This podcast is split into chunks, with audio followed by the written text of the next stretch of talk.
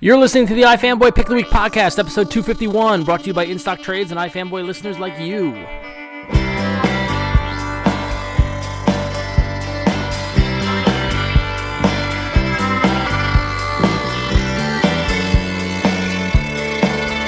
I don't wanna get over you. I guess I could take a sleeping pill and sleep at will and not have to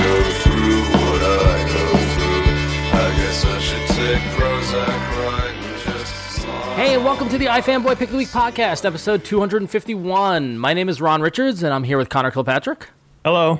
and Josh Flanagan. Charmed.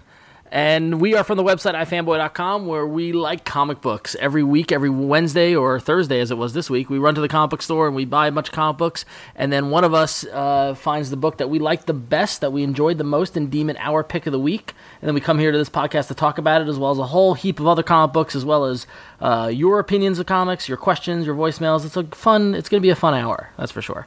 Um, before we get to the show, though, a quick uh, reminder, or warning. Uh, this is a review show, so we're going to talk about what happens in the comics themselves. So if you haven't read your books yet, make sure you uh, are okay with that, or press pause and come back and listen later. We just want to warn you of any possible spoilers. This week, Josh had the pick, but before we get started, actually a little change in program. Uh, we're not actually going to be doing the review this week. Um, Conor, Josh, and I need to talk to you. Okay.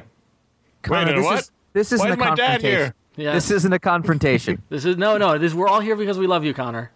but some of your actions have affected us in the past.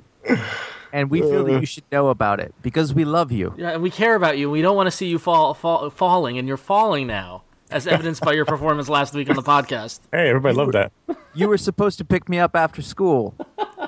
And I sat there, I couldn't be bothered to be honest with you. rained, I got beat up.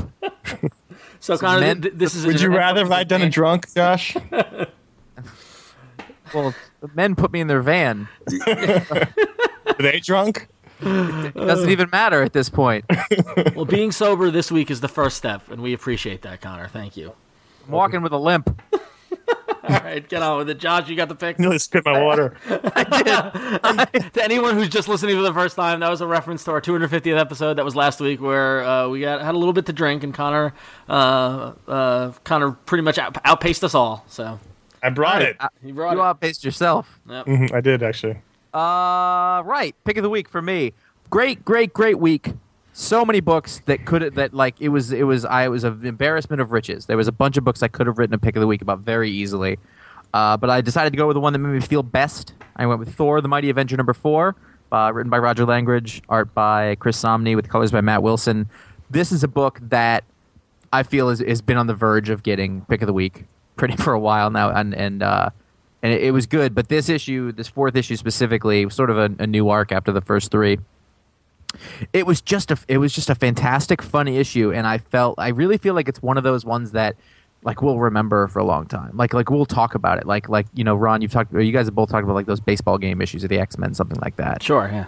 or or that Brave and the Bold issue where they all go out, although that had a different twist at the end. But um, this was basically this Thor in this book is not is not the Thor of of the regular Marvel universe. He does not the the one with the baggage and the stuff and all this. We should mention thing- th- it's a, it's an all ages book. So it's not even Yeah. really a Marvel Universe book. It's Yeah, it's not in the it's not in the six one six, right? I mean, Right. like this. I- I, mean, I'm really. I mean, for what I can tell from this book, and I don't, and I'm not questioning or doubting it.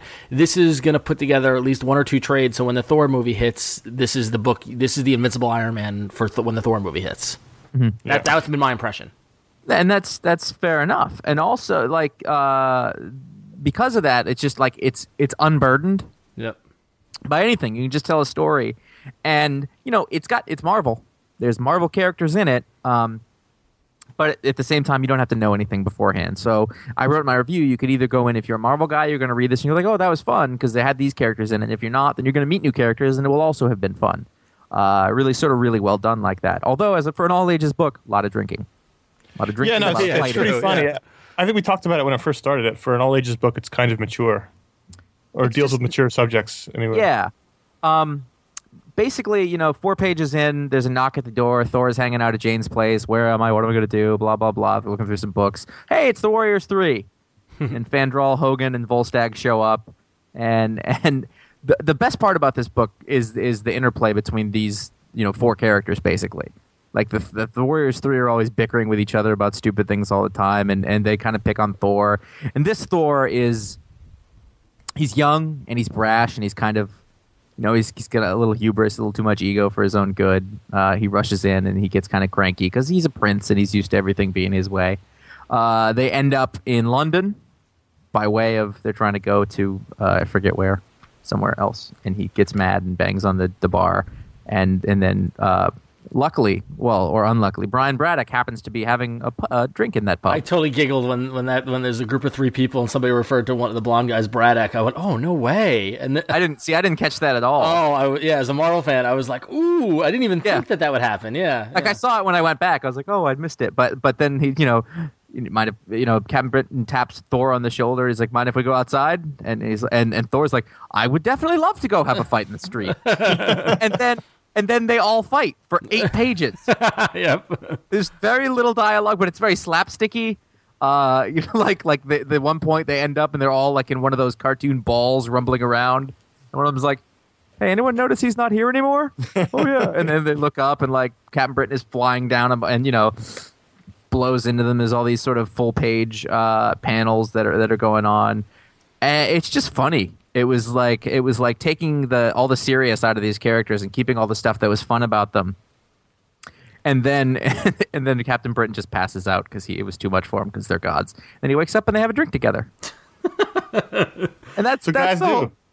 It's it's it was uh it was a really fun issue and like the ending, the last couple pages were really like kind of sweet and like uh it was you know it, you know like to watch like just look at the the the acting that was in the the characters and in the you know and like Volstagg he gives Thor a big a big like big brotherly hug and and you know they they hint that some other stuff is going on but this is just sort of a one and done story and really captures the, the best part about the tone of this book.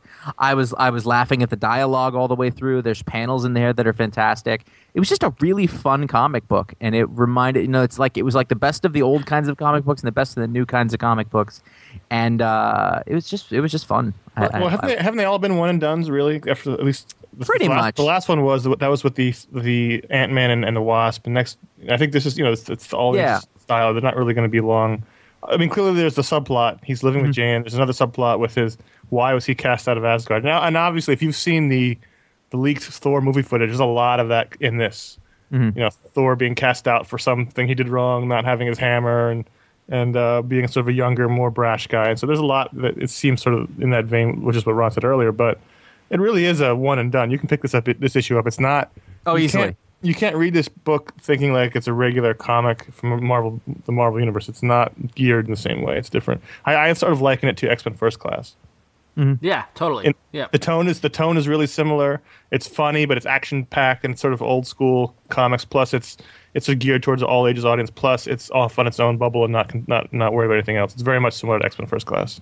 Mm-hmm. Yep. It's li- lighthearted. It's easy, like you said, like Josh said, it's unencumbered. There's no, I mean, because that's that's the problem is that like you know the Thor movie comes out and someone wants to, you know, I want more Thor, and they're gonna what what issue number is Thor up to now? Is- You know, like six Seven, something. six, yeah, yeah. yeah. You know, so like. You know, how can you even address all that? And the moment they see Beta Ray Bill or Frog Thor, it's like, what? You know, like, so, you know, the, I mean, I kind of applaud. Wait, wait, you mean they're not going to be in the sequel? I mean, I can I can applaud Marvel for doing something like this because it makes it easily accessible and and especially this far out because you know quite honestly coming out of that movie and you want to hand somebody a Thor book you could you know Roger Langridge and Chris Samnee that's you're handing them a good comic book you know like it's it's it you know Well, and- and and here's the thing, like we all know, you know, we're fans of Chris Samnee. We've seen him develop, and and you know, I I read his. He's one of those guys like I pretty much read whatever book he draws. Yeah. Roger Langridge, a name that comes out of indie comics. Uh, more recently, most people would probably know him from doing the Muppet Show comics over at Archaia. Yeah. and he's killing this. yeah This is one of those things where I'm reading this, I'm like, he's gonna He's be really getting- good. He's Yeah, really good. He's really, gonna be really getting good. a lot more work. yeah yeah You know, uh, I first heard of him on the friggin' Indie Spinner Rack show. Yeah, totally. Yeah, I mean, and he, So- he's a great writer. He's really good and and um, good artist too. But he's you know like he's You know, and and, and for so, there's something about the his tone and pace and what Samnee's bringing to it in terms of like carrying that lightheartedness through the art as well. Um, It's just one of those rare kind of things where it just is clicking, and wh- whoever whoever's editing this, whoever came up with the idea to put these two guys together, that was like I don't know if you could have predicted it would be as good as this actually is. Yeah, Um, Nick Cosby. Yeah, yeah. So and, and Samnee's style's a little different too. It's not sort of the, the shadowy, heavy style that we're we've yeah, come to know. lighter. It's more line Yep. line drawing. There's some in the in the in the fight which takes place at night. There's a bit more of that old Samnee style that that I really like. You know, there's a, there's a one panel where they're standing over Captain Britain and it's very shadow heavy. yeah, yeah. And I was like, ooh, that's that's the Samney I really like. But the art is a really you know it's it's he's he's really really talented. Hey man, after seeing after seeing this, I'm mad. I never thought to recommend him to do a sketch of Captain Britain because he draws a great Captain Britain. like he made he made the helmet look ser- like believable. Like oh, it was just great. It was, yeah, so I, I thought this was great. This is like this is the first issue of this comic that I've been reading. Um, Oh, really? Yeah, I haven't picked Oh, it up yet. Yeah, I, have, I meant to go back and pick up one through three, but the store was sold out, and so I was like, all right, I'll get the next one. And then, um, luckily enough, I hadn't gone to the store until you know until you posted the pick before I went to the store. So I'm like, all right, I'm definitely gonna get it this week. I got the Yeah. last copy. I mean, people are buying it, so I mean, I'm so how, do- glad how to does hear your that. store rack it? What do you mean? Because my store puts it with the ch- children's books at the bottom. Oh of no, chil- it's it's in the alphabetical in the Marvel section. Just there's no Yeah. separation between children or not during the weekly book. So yeah, but um, no, it should it should just be under the T. It should be you know, yeah, it's, it's just yeah, a regular book. I think it's for everybody. Exactly. I, I, it's funny because like it- if, if you're listening to this and you're thinking, oh, it's an all ages book or it's a kids book, like it's it's not gonna it's, you're not gonna not, you're not gonna notice it. You know what I mean? Like it's not it's I don't want that to be like a negative strike No. against the book. And J- Jane comes home drunk, sloppy drunk. And Yeah. maybe this it sounds like Conor. but um yeah and and i don't know i just think i just think it's really just it's it's a clever i would never have predicted that they would do this with thor and i think it's really smart and it's gonna i hope it i hope that it pays off you know because you know me i don't like thor you know like and i'm totally gonna buy this from from moving on forward this like, like Month Namor. yeah namor is gonna be in much like um much like Justice League, you know, a couple weeks ago when we talked about Justice League International, the book that's going on over in Generation DC. Lost. Yeah, Generation Lost. This is like Thor on the Marvel side. If you ask me what book should I be reading at Marvel, it's this book. Well, I said I said it on the, the website. People freaked out that this might be Marvel's best book. Hmm. It's At this definitely up very there. moment. It's definitely up Yeah. there. Yeah. So It's it's it's fantastic. Yeah. It's great. It's a nice surprise. Yeah, exactly. it really, it really is. Now, now, Ron, this is this was interesting. We had two two two amazing Spider-Man issues this week, yeah, double ship week for Amazing Spider-Man because one moment in time was late. So and uh, I remember we Ron and I are very pro Brand New Day. We we're happy about this status quo. We don't want it to go away. And and one of the rumors going into one moment in time was that it was going to undo Brand New Day. right. and that it was going to be the the Marvel admitting that they screwed up and going back to the old status quo. And in a in a in a unforeseen twist, one moment in time not only doesn't do that, it turns the knife even further in the backs of people who freaked out over a brand new day. to make it even more reinforces ridiculous. I I don't I, d- I didn't read this and I would like you to please spoil this for me. Well, I mean, basically, the whole what so it seems like the whole premise of One Moment in Time was meant to be to explain what happened because what happened, you know, what happened was that you know Mephisto snaps his fingers and and you know everybody doesn't know Spider-Man's identity anymore and he's not with Mary Jane anymore and we were all like, what happened? We forgot about that several months later and now for some reason three years later we need to know what happened and what happened was was that Fat guy fell on him, so couldn't get married. we found that out earlier a couple of weeks ago, a couple yeah, a couple of months San ago. Diego. Yeah, that Every the, time the fat that, people. Well, the well the thing was is that Mephisto, in the shape of a bird, let the fat guy out of a cop car, which then let the fat guy be out on the streets to then fall on top of Spider-Man, make him miss Mary Jane's wedding, and that's why him and Mary Jane didn't get married. But they still were together. They still kept a relationship going, you know, and pretty much everything seemed to have happened the same. Spider-Man unmasked, the Kingpin found out, he had Aunt May shot, and then in a last-ditch desperate attempt to save Aunt May, he goes to Doctor Strange asking for help and he wants to undo he wants to undo the unmasking, he wants to have everyone forget who he is. And so Doctor Strange contacts the astral form of Reed Richards and Tony Stark and they all discuss it for 20 pages. and then for some reason he needs all three of them to do it, which Quesada as a writer, he was just making up words on that speech bubble when they were explaining what they had to do. It was oh, it was rough. awful. Oh my god! And for some, and then so he puts Peter Parker in a protective. Doctor Strange puts him in a protective bubbles, doing the spell. And the last minute, Peter grabs Mary Jane and pulls her in because he can't let her forget who he is. And everything happens. Nobody knows who Spider Man is, but Mary Jane remembers, and she doesn't want to remember, and she dumps his ass. and that's how And we got to Brand New Day. But, but and then that's well, that's the flashback. And in the Yeah. present day, she's and she's basically talking to the reader, says, uh, "You have to let me go. We're not meant to be together. You got to find somebody. You'll never be happy unless you let me go." And then Spider-Man swings off into the into the into the into, into New York City. It was, I, I was like, wow. the, the fact that it ended, it ended with Spider-Man being all insightful, looking at the city and saying, you know, finally I feel like my destiny's my own. I can take on anything life has to throw me. Today, today feels like a brand new day. And I was like, oh, come Oh. on. it's like, Oh, the really? humanity. I know. That's that's so. What I'm hearing is that this was the story that never ever needed to be told. Exactly. And if this is Quesada's, like, this is my my moment in time for Marvel and my stamp on Spider-Man, I'd be embarrassed. It's not good. You know, and he like thank and he thanks every Jim Shooter and and you know Well, he did because because he took their story. From, Right. Yeah. No. Exactly. No. But he thanks everybody. But it's just it's an embarrassment. It's totally an embarrassment. You know. Well, it's funny because I thought I really thought after this I'd be I'd be having my three extra books back, you know, in my wallet after Yeah. this. I was, I was going to ready to drop Spider-Man if they went back to the old status quo, but Right. I but guess they didn't. Yeah. They they wussed out of doing that. So you know. Well, w- what's that or not? It was just it was just bizarre. It was a bizarre like uh, screw you to the people who were complaining. So like weird. So weird. Really, it's sort of in your face. But then the next issue was fun. Yeah, so. but then but then it's a breath of fresh air. Six forty two. We talked to Mark Waid on iFanboy Don't Miss, and and it's you know he he said this is basically a mad mad mad world with villains as they're all chasing after the Osborn baby from um, Menace is gonna have the baby, and this was this was a ton of fun. This was exactly Yes. what Waid said it would be. Um, it was very funny. Yeah, it was very funny. It was really good. I my only complaint about it was I thought some of the as as a set of art was a little felt a little rushed. Yeah. Um, it didn't feel as good as the last one, but there were a couple of pages that, that were that, that were really good. Um, but every now and then I was like, oh, that was a rough uh, that was a rough panel. But um, uh, yeah, no, but this story arc is gonna be five issues, and I'm just gonna forget about one moment in time. I think that's the key. So just the, well, the same thing with we forgot about uh, brand uh, one uh, with the first one. yeah, Stupid. one. Yeah, one uh, one more One more day. One more day. Yeah, Just for, yeah. forget about that. Forget about one more in time. Move on to to what's good. Yeah. Which is this. So just the regular Spider-Man. Yes. Stop worrying about. Don't worry about all that stuff. If Mm-hmm. you are a person who's holding a grudge, stop. Because the But that's the thing is that I really don't think there are many people left holding the grudge. Yeah, I mean, there are. I think there are. all right, well, There yeah, are every- tons. I don't know. It's been three years, and and you I know, which is what makes Yeah. it ridiculous. Yeah, exactly. Yeah, yeah. Oh, I know. It's not like it's Hal Jordan, Kyle Rayner, or anything like really important. now, gosh, um, I'm reading Daytripper number ten, the final issue of the Gabriel Ba Fabio, Mu- Fabio Moon miniseries, and I'm thinking, somewhere in the story, uh, there's a man weeping. Yes, I thought the same thing. I was surprised this wasn't the pick. I don't know if the train had made it to Astoria yet, but I was a man crying on a train. Oh man. Wow. I'm not. I, no, I'm not listening, and and I'm going to be honest. I'm not saying I'm a person who got teared up on a train. Yep. Yeah. I'm a man crying on a train. Yep. Yep. You're having a Ron Richards into Strangers in Paradise moment. Oh man.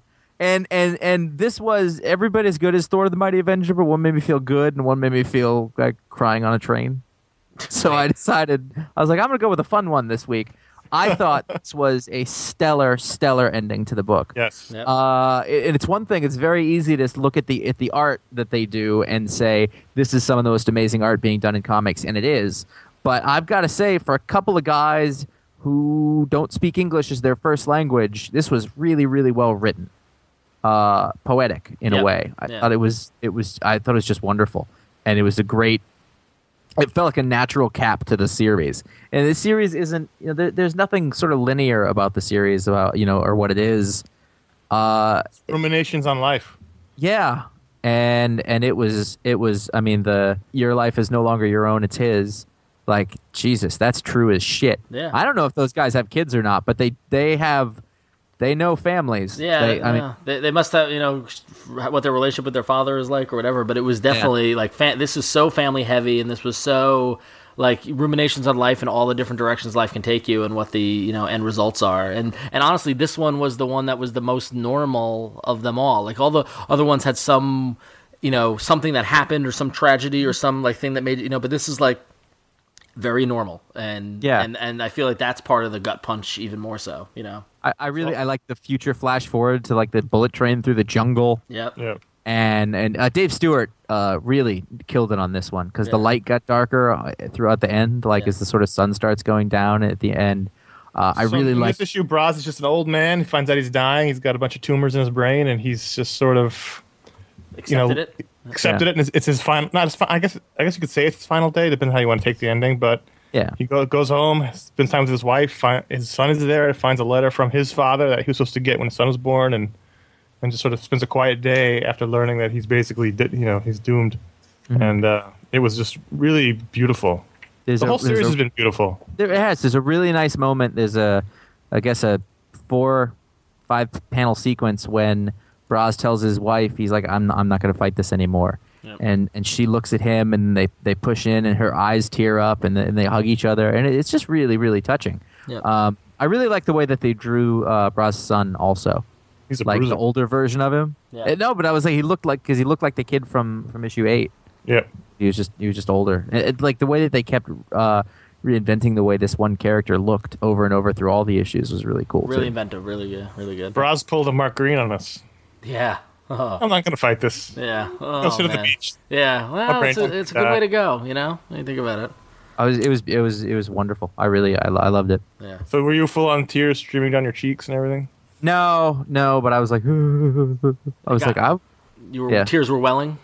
yeah, Yeah. No, it's, it's very nice. I'm good. I'm glad to hear. I was afraid. I was afraid that maybe you're gonna get some sort of jaded or not, like oh whatever did bother me or whatever. But uh, Oh, when it comes to like Yeah. kid father stuff, I'm I'm done. yeah, and it was phrased really well. Like there is a way to overdo it and make it stupid, Yeah. but it wasn't. You know, like I, I just like we've uh, you know I we've met those guys, but we know people who know. Like I I, I actually feel it's fair. It's fairly sincere. yeah.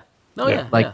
There's not that that level of like I'm just whipping up some crud here. There's sincerity to it, and that that goes a long way. yeah.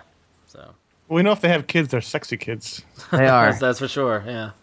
you are the one who is sexy.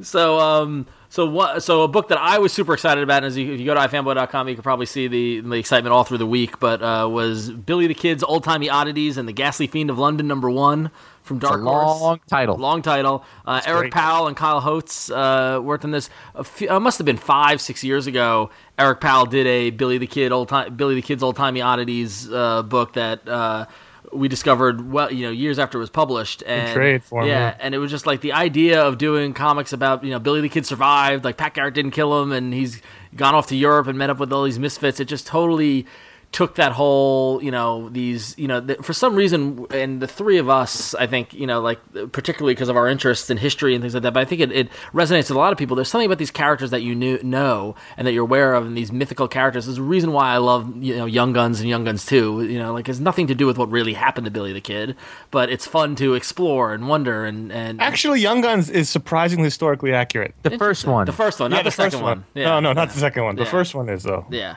which is weird. yeah it is weird but um which is great too it's fantastic Chavez. um, but so and, and you know there's a reason why we like League of Extraordinary Gentleman and and and From Hell and things like that because it plays with these like mythical archetype characters that were real and there's something that that you know really sparks my imagination with what really happened and you'll never know and stuff like that. So But what? spe- speaking of from hell, yeah, we- right. what this a- did here uh, it was the was the wonderful crossover of well, sorts. that- when when I read the solicitation and saw that this was Billy the Kid and his gang of weird people go to London to go meet the Elephant Man and then go solve the Jack the Ripper murders, I just went, "Wow! I can't think of anything better for a comic book ever." And It- this was a re- yeah. This was I mean, and it worked really well. It worked really well and it delivered really well. Yep. Oh, This was a front runner for pick of the week. This was definitely up there too. Yep. Uh, the the the pay, the one page, the reveal of the Elephant Man was spectacular. Yes, just yep. wonderful art. I don't know if you, if you notice, uh, Powell's stuff seems to have like bigger panels. It has like like the panels are just are just larger and the lettering's larger and it's just like the comic book breathes a little more. These Yeah. it's not trying to pack as much stuff in, and it takes a little while to get used to that. But it's got a different feel to it that I actually end up liking, uh, especially near the end of the issue. yeah, he's. I mean, he's great, and and and well, actually, I mean, he wrote it, and Kyle Hotz did the art. Yeah, So, no, yeah, I know, yeah, but, but he, he's specifying the panels. Oh yeah, and he did the goon thing at the end too, right? Um, but it you know it's it's it just works for some reason, and everything in this world is a little more warped and a little more mutated, and as evidenced by the overly mutated Elephant Man and th- you know things like that. But I, um, lo- I love that Billy the Kid. Like i- i- every once in a while, you get one of these characters who's who's you can tell is just irredeemable. Yep. There's no like it's like Jack of Fables. Like he's never going to be. He's never going to learn or be good. So like Billy the Kid in this is is always the ignorant, jerky asshole. yeah, and you and is when you go with that, that's really fun. Yeah, no, it is, and and and, and it's great to see him interact with, other, and plus you take the Yeah. you know this this you know scoundrel from the old you know from the Wild West and take him to London, you know, like it's just it's you fish out of water, and it's always funny, Right. You know, so But he's also he's not incompetent. That's the other side of it. yeah, oh yeah, totally. So Um, so it was, it was really fun. I'm yeah, glad this I is a read it. blast. This is probably my pick of the week. It was just, it was a lot of fun. It was really good. In a similar vein it'd be Weird War Tales, the the one shot from DC that came out this week, which featured three stories. Was I the only one that read this? I read it in I the store. this. Yeah, I didn't buy it, but I read it in the store. The, for me, the draw was the, the there's a seven page Darwyn Cooke story that opens this opens the book, and similarly, it's about a bunch of famous dead warriors who get together as skeletons and have wacky games. that was that was crazy shit. Yeah. I read that a little that bit like. I read it a little bit like I'm I'm wondering if Paul Levitz would have let them do this. Yeah, it opens up Really with uh, levels, who is who really finds levels General the Lee- playing field of evil and good and our ideas about that. yeah. Hannibal and General Lee, General uh, uh, Robert E. Lee meet up, and then they go patents addressing all of them, and they have uh, games of skill and chance. And Churchill with uh, was it, who was it? Was he with um, uh, Rommel and and just and and, Ja- and Joan of Arc and and and uh, it was it was um, and Genghis Khan very much in the Bill and Ted vein. And then at the very end, the big reveal is that they had kicked Hitler out previously because he got political. You know, they're not allowed to have politics in their in their games. Like And, uh, ifanboy.com. Yes, right. And but someone finds out that Hitler was there undercover, and he uh, he blows everybody up with his grenades. It was it was just wacky fun, which Yeah. in the same in the same vein with all these historical characters having just a big old fun time. Now, I'm, And- now I'm going to pose a question about it though. Is that and don't get me wrong, I love da- I love Darwyn, I love Dave Stewart. I think they worked together, and I think this was fantastic. It made me laugh. It was good, but who gets the art credit? Because Darwyn, it's real simple cartooning, and Dave Stewart. If you look at the colors and the details Yep. on the colors, like the lines really blurred as to who actually drew this. I think It all, all it says is by Darwyn Cooke and Dave Stewart. exactly. right? So Well, Darwyn draws pretty sparsely. yeah, he does. I have that page of his. It's a very sparse page. Right. So I mean, I feel uh, I feel as if Dave Dave Stewart did a lot of the heavy lifting on this. The story, not Well, that it's when- bad, but you know, Whenever Dave Stewart shows up to a project, he's a colorist who takes a, a lot. You know, like he takes on a lot of it. yeah. But you if know, you I- look at it really closely, there's a lot of detail in the colors. I just thought that was interesting. That's all. So yeah, yeah. You're the man. No, you're the man. these aren't maracas. that was great. That was fascinating. aren't maracas. Um, Uh, then there's No, a but- middle story by uh, by uh, Ivan Brandon and, and Nic Klein of Viking fame. and I really like Nic Klein a lot. I like Nic Klein. Yeah. I flipped through uh, the, both Ivan Brandon and Nic Klein did uh, Doc Savage, and I flipped through that at the store, and it looked really pretty. I just had no interest in the character, unfortunately. uh, it was it was just like a fun little short story. And then Gabriel Hardman uh, of of Weekly SketchUp fame, and also Isn't it Hardman? I like to say I like Hardman. Hard Man. Let's, let's go with that one. yeah. Uh, just a just a, a great little story. Another great little story. These are all three fun, but I love his his style is so perfect for these things because it's Yeah. sort of retro. Like you could you could see this being in a comic from you know from thirty years ago. And it is called Weird War Tales, so you should expect it to be weird. So Uh, was weird. There were some dinosaurs, but then there weren't. I don't know. That's what makes It was good. great. That was really fun. That was that was a lot of fun. is it your Um, pick of the week? I haven't chosen one yet. Ooh. It was a good week. Like Josh said, I'm glad I didn't have to choose because there was a lot of good stuff, including Batman and Robin 14, which I know Frazer Irving takes a while. For, for me, he can take as long as he wants. Because there's there's no other comic that looks like this that I I, that I'm- good. Yeah. I mean, there, Yeah. there's so much texture to his art, and it, it almost looks like he's taking photographs of dioramas. In some, and there's that shot of Pig uh, that's he's all trussed up in barbed wire upside down. It looks like somebody made a model, and and lit it really well and photographed it. It just it, it's it's it's an art like un, un- unlike any other book I'm reading, and it's just gorgeous. Yeah. I, I did have a little problem with this one. Is that there's scenes that I really liked, but I was lost in a lot of it. Um, I think this is very much a transitional issue. Yeah, I, I really like. I was I, because I was like, I thought that was the Joker, and, and I I just I didn't know where Pig came from or anything. Maybe it's been too long. I know that I haven't read everything that Morrison's done. Uh, so so when I Oh, did no, know broke, where they I broke was, Pig out, uh, but it's been a while. But it, Yeah. it was it was recently they broke pick out. I think it was the last issue, or the one before that. I mean the the first the first sort of chunk of pages was was almost worth it for me. And I was I started to realize like this is amazing. This Damian Joker scene, uh, Yep. but then after that, it I was I don't know what's happening anymore. So uh, there was that. But No, it was the, the story was good, but the art was really the draw for this one. It was just gorgeous. Um, For as for for me, as far as the best action this week was uh, Thanos Imperative number four, uh, which opened up with uh, the this dream team of cosmic heroes between Beta Ray Bill, Quasar, Nova, Ronan the Accuser, Silver Surfer, and Gladiator, attacking the evil you know Cancerverse Adam Warlock or no Captain Marvel. Sorry, not Adam Warlock, uh, Captain Marvel. Um, talk, you know, talk about good sci-fi action. Like this is straight up. Like the first half of this book was just all action, and it just you know totally had me on the edge of my seat and was just like a lot of fun to read. Um, you know, we're we're two issues away from this ending, and I don't really know what's going to happen to this to these characters, or to the Marvel to the whole Cosmic line, Universe. or to anything. Yeah. um, we haven't really heard anything, but Oh, you'd think we would because solicitations are three months in yeah, advance. exactly. There's the Groot Rocket Rocket Raccoon Mini. yeah, yeah, sure, yeah, that is That's coming. about it. Yeah, that's it. But That's- um, that's Swan Song. but they're I moving think. the story along really well. There are a lot of twists and turns. You know, like they, they say Thanos is the is the answer, and Thanos is you know the one that's going to save them, and then Drax kills him, and so but then then you're like, oh, all hope is lost. But then Thanos reanimates because death rejects him, and he can never die, and so like You just can't get anywhere with yeah, that. exactly. Oh, it's just oh, get over it. But um, and you got some great Rocket Raccoon stuff towards the end, and it was you know like- yeah like when when Thanos gets reanimated, you've got to be kidding me. It's just like they deliver those lines so perfectly and so well. So um, yeah, it's a lot of fun. I, I just love this book. It's a it's a blast. Well, if you and, and if you want to read Thanos Imperative and trade when it comes out in about two months, you can go to instocktrades.com. You can save the, save up to thirty seven percent off all trade paperbacks that are in stock. They got free shipping on orders over fifty dollars, and over nine thousand trade paperbacks are in stock and available for order right now. New releases are listed every Wednesday. Orders are shipping within forty eight hours, and all is available at instocktrades.com. And li- listen, real quick note: you might have heard on a previous episode we were talking about D- uh, In Stock Trades' sister company, DCBS, Discount Comic Book Service, and we we did the challenge to test their free shipping um, order. Well, they they contacted us contacted us wanting to know if anybody claimed to have tried this because they got a huge order, and if it did indeed come from the iFanboy you know area, we want to know. So I fan base. So if you ordered a ton of books, like a lot. Like email six us- boxes worth. yeah, like, email us and let us know because and apparently they said their free shipping the the the it's it stood they honored it but um they they sent a lot of books they said it was one of their biggest orders ever so if Now it's they, and now they now they have to close the company though. yeah so. Sorry. that's a sad thing sorry yeah no It's a joke. so totally kidding about that. um, BPRD Hell on Earth number two.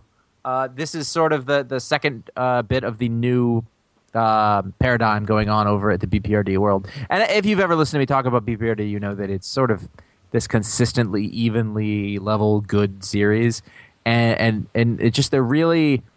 I, I love the I love this new uh, status quo that they've got going on. They're like they got taken over by the UN, and now it's just them walking around, and there's all these um, like just bureaucratic problems that they have to deal with because the UN always wants status reports, so they have to do paperwork, and it's this big pain in the ass, and like all the whole team is splintering, and they're unhappy. It's just this lovely sort of uh, even toned writing and it just it flows along really smoothly and it doesn't punch you in the face at all but it just like at the end of it you're like man that's that's just so good. And then you want to go back through it and look at the guy davis art again. Uh, just it's wonderful. Wonderful uh, over at Marvel, Daredevil number 510. Uh, first off, looking at the cover, yet another horrible John Cassaday cover where he draws the Kingpin to look like a. I don't even know what he looks like. He looked awful.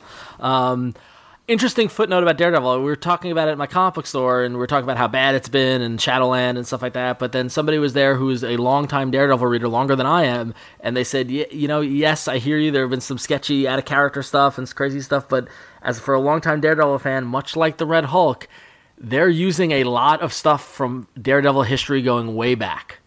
That doesn't mean it's good though. No, no, I know it doesn't mean it's good, but but remember we all said, "Oh, we hate Red Hulk" or whatever, and then at the end of it, it was like, "Oh," and it all kind of came together. So it's not so much saying whether it's good or bad, but it's saying that you know, for all for if there are any longtime Daredevil fans out there that are reading this, I would like to know if that is true, if you agree, if you're seeing stuff, but stuff like this Beast and um, the the the Beast apparently that's within Dare, Matt and stuff like that goes back to stuff from 20 30 years ago and so if that's the case then i'm i'm more curious about shadowland than ever well the Um, the mr fear storyline proved that that always works yeah, true. that went on too long. But um, I just thought it was interesting in terms of the compa- comparing like the Red Hulk phenomenon that we saw with the with what's going on with this in terms of the legacy of the character as opposed to something that appeases people who are reading right now. You know, um, I don't know. I just thought that was curious. Um, well, I mean, it's all about execution. I think Red Yeah. Hulk was good from the beginning. Yeah. If they're, all, it's all depends on how good it is. Yeah, well, I, just- I, well, I know personally, I, I don't want to make this bad Red Hulk, but I hated Red Hulk when it started. But then I was able to appreciate it, you know, further down the road.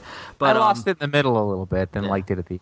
But again, this continues the the disparity between the Shadowland event book and Daredevil, and that Dare, this book actually was halfway decent. The art the art was really good. The story flowed. Um, you know, the the Shadowland book seems to be the squeaky wheel. So, anyway, It's getting the grease. yes, I think at this point, New Avengers number four is the best Avengers book. interesting. Uh, mostly because of Stuart Immonen, who's doing his best work of his career. I think yeah, Which is Yeah. saying something. saying a lot. because he's I mean, Because, whew. J- uh, Josh, I think you just need to page through this book at the store when you see, when you see it because No, I, I, I'm probably going to go back and read this because I, I'm really on a Stuart Immonen kick now. dude, like, you, I just. Josh, you would love this. Actually, it was, Yeah. yeah, it was really good. I mean I'm not wrong with the art, right, Ron? I mean, No, you know, you're spot on. I he's, mean, he's, he's gone a level up since the last Avengers book. I don't Yeah. know what I, what he did, but uh, the first couple of pages in this are just fantastic. The double page spread with Yep. Spider-Man, you know, upside down, and everybody fighting in the background at the Guggenheim Museum, which is gorgeous. And when uh, Iron Fist reappears wearing the white costume, Oh and, yeah, that was it was totally Gandalf the White moment. Um, and each issue is ending on such a like a cliffhanger. Like it ended, I was like, no, I want to know. Like, it's, Yeah. um, you know, and something about Immonen, like you know, this previous run on, on New Avengers, I always like I thought I I did think it was good, but there was always a panel or a page or something like that that just didn't feel right for me. But every page on this was just amazing. Every, like was great. So Yeah. um, He's absurd. And he doesn't even have a style. yeah, no, He can draw like anything. I'm. Ooh. um, so good. yeah, Now, the, the Um, book, the book that I, I didn't read that I heard the most. This should have been pick of the weeks was was Batgirl 14. What was, Back what was that? was great. It was a one one shot tale, no no continuing storyline of Supergirl coming to visit Batgirl. She's at college, and uh, Hot. they go, well uh, obviously hot. They go I'm they sorry. go to the I, they go to the movie.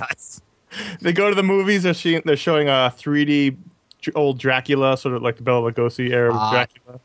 And uh, next door, there's a scientist whose experiment has been is gone awry. And in the classic comic book vein, there's this big bubble of light, and suddenly all 24 Draculas pop out of the screen um, because he was experimenting with with hard some no it's the gobbledygook comic science hard light that creates um, That sounds like a Tom versus show. That's fantastic. form to the you know f- form to to sort of holograms, make them making them 3D and making them alive. And because the film goes by 24 frames per second, 24 24 uh, Draculas come out because there was a flash of light in one second. So then they have to find all these Draculas. They're not really vampires. They're just they're they're they're Hard light holograms. projections. Yeah, yeah. And but but they they have to they have to inject them with this stuff to kill them. So they decide to fashion them into stakes because they're Draculas. So then, then the whole issue is them running around, you know, tracking down 24 Draculas in, in goofy kind of fun ways. Stabbing and, and uh, it's just a lot of fun. The- Uh, Brian Q. Miller, who's the writer, he does a great job with sort of young teen characters, and so the, it very sort of feels authentic, at least as far as I can tell. And um, someone being not a teen, but just it's a lot of fun. It's it's in that same vein of Store. I mean, there was a lot of really fun books this week. Yeah. And this was another one that was really funny. There was the, the Draculas running around looking like the old Hollywood Draculas, not the ones you know at a toilet. One of them's riding around on a Segway. It's, it's sort of, it was actually very similar again to Bill and Ted. There's like you know they're, they're free, so one of them's getting one of them's on a Segway, one of them's in a photo booth. Like they, they don't you know there's sort of this whole new world to them, and uh, He loves San Dimas. and water slides. Uh, sad. Uh, speaking of fun, are you guys reading this? Are you guys still reading the Six Gun? I am surprised that you were the person to suggest that this be on the list. I want that to be known. Uh, Me too, yeah. Because I pet when the Six Gun got solicited and came out, I was like, oh, that's a Josh O'Connor book or whatever. You're asking us if we're still reading the Western. Yeah, right. No, You're asking us. the, thing, the Yeah. thing was is that like I've been this is the fourth issue and I read every one and like with this one I'm like you know I'm really I'm having fun with this. This is really good. This I- was this had had one of those much needed expositions in it. yes. You know, where that the one I don't know the character's name. I'm sorry, but he like he explained his relation to the big bad guy, and I was Yeah. like, oh, that's good. That's Yeah. what we needed. Yep.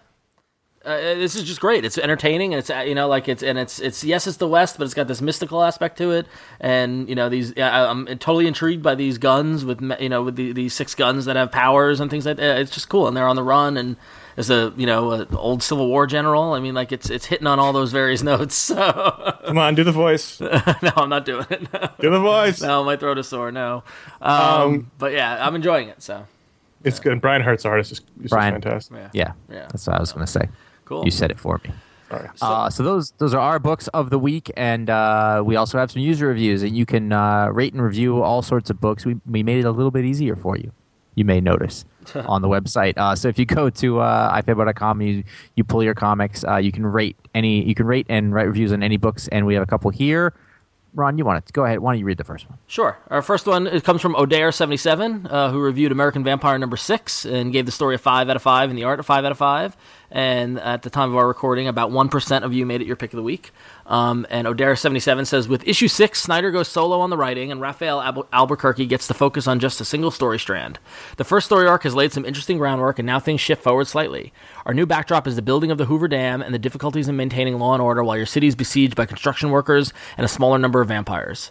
Police Chief Cash is a brilliant new character, clearly the best kind of frontier law- lawman, investigating the death of an industrialist involved in the construction project while at the same time trying to solve his father's murder and hold back the tide of disorder caused by board workers. There's loads going on, but Snyder juggles everything brilliantly and conveys the history with aplomb.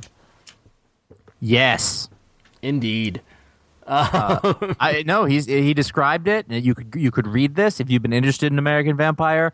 Totally a fine, wonderful Jumping jumping, on on point. point. Yep. Yep. Uh, Rafael Albuquerque is amazing. He's only doing one style in this, which is uh, a good style nonetheless. Slacker. Uh, yeah, I know. Scott Snyder does not suffer the lack of Stephen King in this, which is again saying something. Yep. Uh, really interesting vampire book, but don't don't you know? There's all sorts of things besides the vampire stuff holding in. I, what a wonderful time period. yeah, I mean the vampire elements in this particular issue are very minimal. Yeah, I mean they're there, but they're very minimal. It's it's, it's there's not really a lot going on. It's it's fun. I found myself having to forget to consciously not worry about what the history. Mm-hmm. And, and just to go with it, you know, like is this is this right? Do the times match up? And I just don't worry about it. it. Just enjoy it. Don't question it. Yeah, Yeah. So. because it's you know the FBI shows up. I was like, is the FBI in, in 36? Or but it didn't matter. I don't care. Yeah. Um, it was good. I, this is I really feel. I think we talked to him about some of that in San Diego. I think he. I feel like he did his work. that on was it. so long ago. Yeah. It's yeah, that's true. Uh, next up, William K. Scurry Jr. Uh, read Fear Age number twenty nine. Gave the story a four out of five and the art a three out of five. Ooh. Uh, I don't believe that. Uh, pick of the week percentage two point one percent. It says, "quote Listen to this." I've never picked up a Fear Agent comic before this issue, but I wanted to practice what I preach and drop into a well-regarded ongoing series in medias res. I guess that's Latin. To see if I could comprehend what was up. While I might have missed some of the larger plot elements of the Heath, Hist, uh, Heath Houston versus Dressites Tetaldians, the tone and stakes were easy to understand. This is a wacky collection of Rick Remender's batshit crazy ideas, and somehow it all adds up. To hell with looking for a jumping on point. If you want to read a series, start reading the goddamn thing. No excuses. Praise on. Goddamn right. Testify. Yes. Even if there's only five issues in the series left, Yes. that's probably fine, not the best place to jump on. I'll No, but you piques your interest. You go back at the trades and enjoy it. No, Testify. totally. And, Yeah. I, no, I agree. Uh, the only thing I I think Mike Hawthorne is killing this, and I think he's fitting in. Yeah. I've seen, Mike Hawthorne's uh, they're, they're inking him in such a way that he really fits in with the the the you know the Tony Harris and Jerome Opeña stuff before it. I I don't feel like it's lacking in any way because of that. I love old Heath running around too. Yeah, Old Heath is great. Is uh, yeah, I mean this is. Uh, I don't know. It's great. What more can I say? Other than this is worth it, also just for the the, the backup by Hilary Barta and uh, Mark uh, Mark Torres, Hmm. which I thought was great. I thought it was a blast to read. I thought Tor- I like I love Torres's art. It was a, for me that was a big surprise. Normally I, I kind of take the tales of the Fear Agent, you know, like ah, they're you know kind of, but this one really stood out to me. That was really good. Kleblek, Kleblek. Kleblek, But um, no, this was Kleblek. Uh, the, but the main story was just oh, just the one eye old sad Heath Houston. Just oh, so, Tension. He's the last human on Earth. Like it's yeah, just yeah, oh, the ship gets. Oh God. yep, tearing him So down, tearing him down. tearing the shit out of him. He's Yep. got like like really when you think like he's got nothing left, no, there's more we can take from you, Heath. Yeah, Uh, That's what this book is about. It's about torturing the shit out of Heath Houston. yep, Uh, but way to go, William. Yeah. That's awesome. Good job, good job. All right. Well, you know what? We didn't do enough emails last week, so let's do a couple more this week. All right, some quick ones. We're sick of those. Um, Dan from Baltimore, Maryland writes, "Nice and quick. Thank you, Dan, for that one. Nice and quick. Any creators you think about becoming the next big thing? Personally, I can see Gabriel Hardman on Hulk, Chris Samnee on Thor: The Mighty Avenger, Scott Snyder on American Vampire and Detective Comics, really garnering some attention. It's it's Yep. some actually. Uh, and I think Dan is spot on. Those are some. th- Those are three names that are definitely up and comers. Um, You know, like definitely. You know, I think you know now that Samnee's got something you know ongoing with Thor at Marvel and Hardman's on Hulk, they've both kind of arrived, and Snyder getting Detective is that's great for him. Um, anybody else Uh, out there that, that comes to mind? I mean, and, we were just talking about Fear Agent, but I think Jerome Opeña is this other guy who's sort of just on the other side of that bubble. Um, Rafael Albuquerque, I think, is a name. so that- good. I just met. I just read Mondo Urbano from. I uh, started it's Mondo so Urbano Good. today. It's so good. Yeah. and I made it right away. I was like, oh, this is something. Yeah. um, uh, you know, those are a lot of them. I think a lot of those guys that show up in the SketchUp because they're the ones that are really hungry. Yep. So they're always doing work and they're putting it up there. Guys like Francesca Francesca Francavilla, who's going to another. do Yeah, backups, he's coming up. Yeah. backups in Detective, uh, the Gordon story, which I'm so excited about. Yeah. Um, It's tough. I mean, a couple of years ago, I think it was very clear who was up and coming. Yeah. You know, you had your Jason Aaron's and you had your Matt Fractions and you had your Rick Remenders and your Hickman. Hick, Hickmans, but Yeah. Scott. I think it's more of a, it's more of a crapshoot right now. Yeah. I don't uh, see I mean, I think clearly up and coming. you're gonna. You're, I think I'd be surprised if you don't see Nick Spencer's name a lot. Yeah. Yeah. In the next, I think he's really early. I mean, he's like you know, you know, Yeah. rookie at this point. But yeah, Yeah. but in the next year, I think you're definitely gonna see him a lot. So Uh, um, yeah. Yeah. There you go. Cool. Um, all right. Gabe writes in says uh, recently Josh was bemoaning Brian K. Vaughan's complete departure from comics. Now I was wondering if Josh would rather see Vaughan doing a regular TV series, maybe some movies, or one comic series that never came out, maybe like three times a year. Interesting. Uh, we could do these one at a time. It's a weird deck. That's a weird set of choices. Yeah. It is. Uh, no, I mean, I mean, the thing is, if he's doing a TV series, it's not the same. Yeah. Dude's an amazing comic book writer. When you do a comic book, you are the one person guiding and directing that comic book along with the artist. When you do a TV show, there a are lot of people. any number of infinite forces, and the only person who can really become sort of the sole guiding light on a show like that is somebody who's been around a very long time and has a lot of power. Uh, so Well, no, not it's, necessarily. I mean, you have Well- uh, you know, like the Shield was he wasn't uh, he wasn't bound forever when he did that show, and that was very much his show. just, but basically, That's it's a true, but showrunner. I mean, you got to find the showrunner. He's Yeah. got to have the support of people around him, and then you know. but it's it's, it's much yeah. harder. yeah, it's very Yeah. hard. Yeah. So. uh, you know, I mean, uh, you know, I don't movie. Don't Brian even, that movie is even worse because with Hollywood Yeah. and the system and stuff like that. Yeah. So. I, I don't I don't begrudge Vaughan at all doing you know whatever he wants to do to survive and thrive and do whatever. But like, I just I think that he's one of the best comic book writers to come up during the time that I've been reading, and it's it's I miss his work. That's all. Yeah. He, Gabe also asks, with Darwyn cranking out these Parker books, I was wondering if you guys would rather see an artist like Frank Quitely, whose books never come out, do one OGN every three years or so, or to continue everything as it is now. Now, hang on.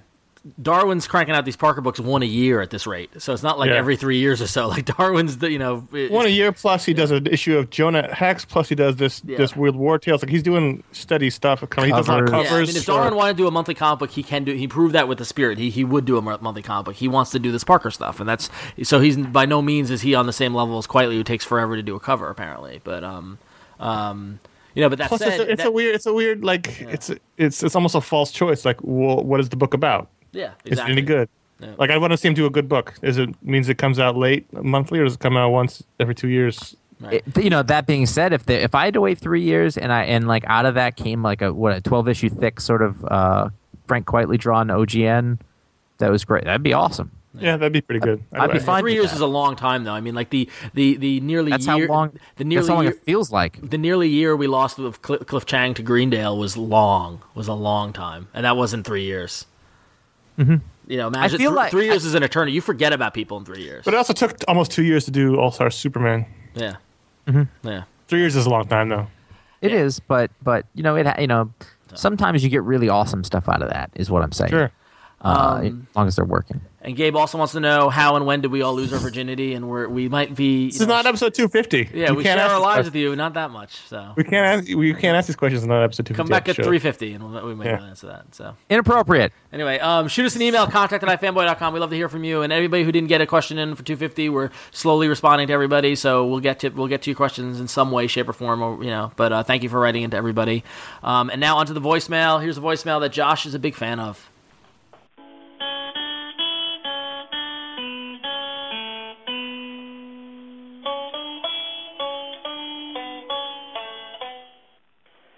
Hey, this is Jimmy, and I'm sure as hell not from Wisconsin. I really like you boys, and I'm starting to get a little tired of hearing y'all put a fork in the cons after you whoop it up in San Diego. Now, I don't know if you've heard of it or not, but we got us a damn respectable con down here in Atlanta, and I think it's a bit disrespectful that you don't even give it a mention on the show. Beginning to think you boys are afeard of venturing south of the Mason-Dixon line. What's the matter, Ron? You worry some southern fried Klingon's gonna try and make you squeal like a targ?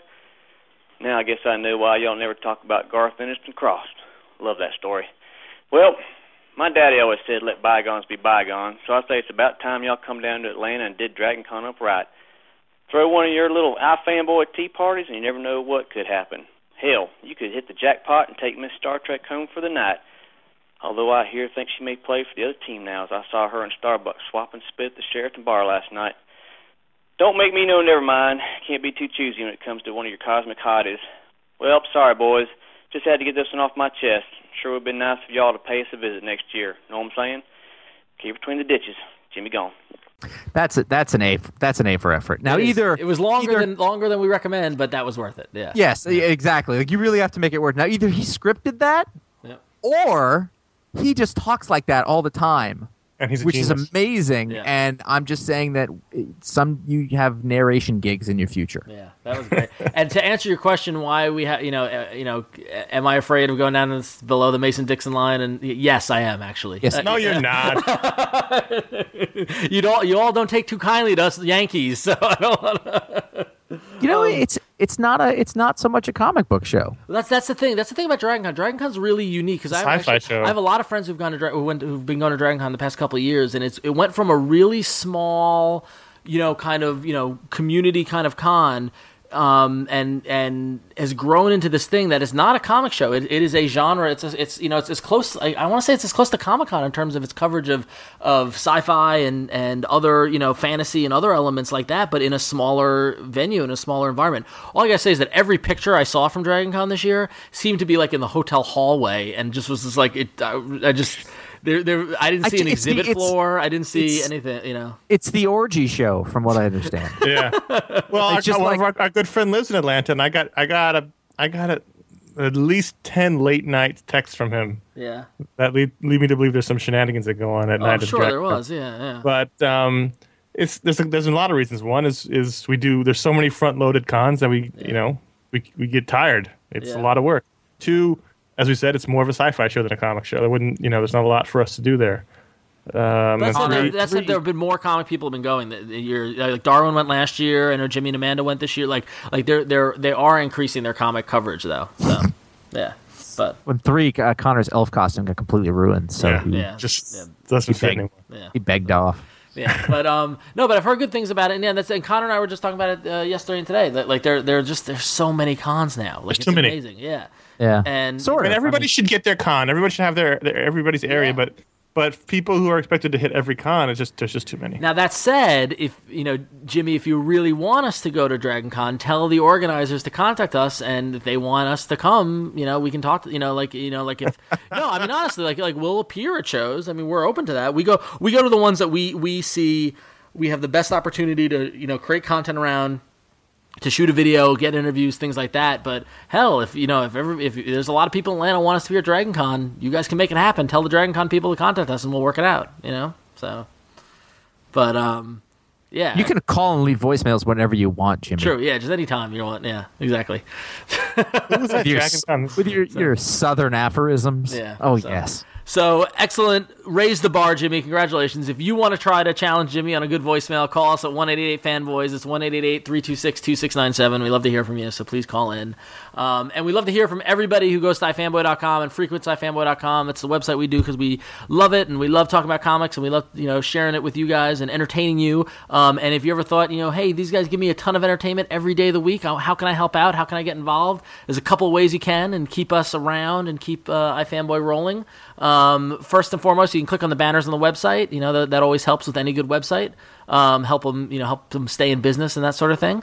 Um, we've got ifanboy.com/amazon where you can purchase things uh, over at the Amazon or Amazon store. You can buy your comic books, your graphic novels, your video games, movies, or you can click on the Amazon logo and go deep into Amazon and buy whatever you want, whatever unmentionables your heart's desires. Um, so definitely do that. We always get a cut of that. That helps us out. Um, you can buy one of our shirts. We've got the Fear Agent shirt. Uh, the Fear Agent's coming to an end, and as is our stock is depleting on the Fear Agent shirt. So you want to order yours today while you can. You can do that at ifanboy.com slash store. And that's I'm, also I'm wearing mine right now. It Oh, smells wow, like Conor. Well, there you go. Smells like and Conor. at Excellent. ifanboy.com slash store is where you can also become a member. And ifanboy members are that's the best way to help us out. That's the most direct way to say listen i like what you guys do. I want to give you some money um, which we appreciate. We never we don't ask for it. It's not mandatory. We thank everybody who's a member and we try to give perks to those members. And so if you sign up for $4 a month or $42 a year you're going to sign up and you're going to get um, some pins. You're going to get some buttons uh, buttons or pins depending on what you call them stickers a comic from our collection um, and our eternal gratitude um, if you pay ten dollars a month or hundred dollars a year, you can get all that cool stuff: the pins, the stickers, and the comic, as well as an iFanboy member T-shirt. Um, Worn by Conor. so if everybody wants to become a member, it's also the only way that you can become uh, a winner in the what is now becoming epic iFanboy giveaways. We've got two months worth of giveaways, and we're planning even more. We want to make we want to give back to the members as much as we can. Um, last week we gave away some cool stuff. This week we're giving away some cool stuff. Conor, who are our winners this week? We actually didn't give anything away last week, but the week before we did. La- this week Oh, we right, have a, sorry, a yeah. tomorrow's prize pack giveaway, which includes a copy of the comic book podcast companion we signed along with the writer, and then there's a couple of other books you're going to get. And the one winner is James Burton. You're going to win the Modern Masters Chris Sprouse, the Modern Masters Guy Davis. The Modern Master books are really really fun and cool if you're a bit into Guy art. Davis. interviews and a lot of lot of art in the books. And then Philip Scott, you're going to win Modern Masters Mark Buckingham and Sal Buscema Comics f- Fast and Furious Artist. Cool. There you go. And the the podcast companion has got. If you enjoyed last week's episode talking about ourselves, we're in there talking about ourselves. Eric Houston, the guy who wrote it, did a great job. Um, so that's definitely it's an. So it's every other show. If you're interested in all the other, just about every other major comic podcast in the last five years is in there. So Exactly. check it So out. if you're a podcast enthusiast, you're going to win that. So congratulations, guys. Go to ifanboy.com. There's a post that outlines all the other great giveaways we got coming up through the end of the month, um, through into October. We've got even more coming as well. Um, if you are going to New York Comic Con, there's going to be an, you know, we're doing the giveaway where somebody's going to be able to come with us to interview Stan Lee, which is pretty much as big as it gets. Um, so you don't want to miss out on that opportunity. So become an iFanboy member. Go to ifanboy.com slash store. Maybe they can hold the camera. Yeah, that could help. I don't know how yet, so that would be helpful. I'm not interview. I'm not interviewing him again. He makes fun of me. Jerk face. Uh, next up would be we're talking about the Don't Miss show. Uh, that is our, our Monday podcast talking about a book, something we've we've picked out for the week coming up. And uh, this Monday we've got uh, B. Claymore talking about our fighting forces.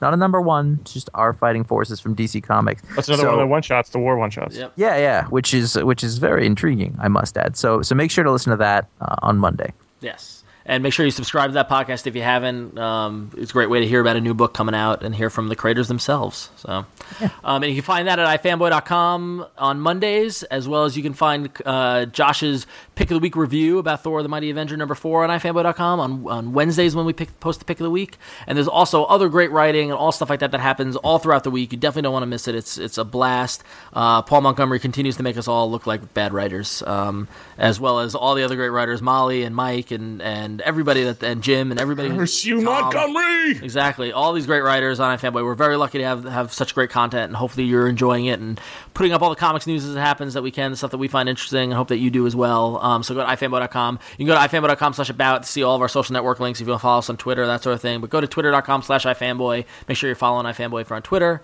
Um, also, every Wednesday you can find the iFanboy video show. Last week we were looking at some of uh, some giants in the indie comic scene, um, which is very enjoyable. And this week we got a little a little uh, anthology show for you, a little a mixed bag of goodies for you. So tune in on Wednesday to get that at ifanboy.com. Uh, you can email us at contact at ifanboy. Uh, we, we will answer everything eventually in some way or another. Or you can leave a voicemail at 888-FANBOYS, which is 326-2697 with any questions, comments, concerns, uh, musical performance pieces, these kinds of things. And if you like the show, you If you're going to do that, it, it's got to be good because we've Yes. junked a lot of those too. yeah. So So if you like the show, write a review on iTunes for this show, for the video show. It helps people find the show. We really appreciate it. It doesn't take you more than a few seconds or minutes. Please, please help us out that way. Even better than that is tell your friends who read comics, if you're at the comic book store, your buddies who don't read comics, don't even like comics, and are wondering why you're talking to them about a podcast. Tell them anyway. Eventually, you're going to get through. You're they're gonna going get to through that just listen because they're like, Yeah. fine, Jesus. just to, just to shut you up. So tell your friends, tell your mom, tell your buddies on the line. I don't know. I don't even know what that means. Tell your tell your tell your whole your whole Brazilian family. Yep. Tell all of them. Probably a hot one in there. The sexy ones. Let me ask you guys: Has Dave Gibbons called and thanked either of you? Not me. I didn't get a thank you. Because you. here's the thing: I bought several copies of Watchmen. I know we promoted the movie. I have the Blu-ray. I have the Art of the Watchmen. And I just, I'm just saying, Dave. You know, I just, I just want one call to thank me. I And he called, but he didn't thank me on the call. So I was like, okay, fine. He called again. What's up, Dave? I, I don't think I don't think we're gonna be talking to Dave much longer now. I just, I didn't want that to happen to our friendship. I asked for one thing. Oh, good times. All No. I'm looking at I'm looking at this Dragon Con list, and the, the ratio of people who've been on Star Trek to people who work at comics is about one to one. Uh, but it's a, I would say it's a, it's the best mix genre show st- I've seen. I mean, there are comics people on here, but they're they're all mixed in. Like it's Dave, fascinating. is Dave Gibbons there? no, No. he didn't call to thank them either. All right, until next week. I'm Ron. I'm Conor. I can't get over how ungrateful Dave Gibbons is. Like get up.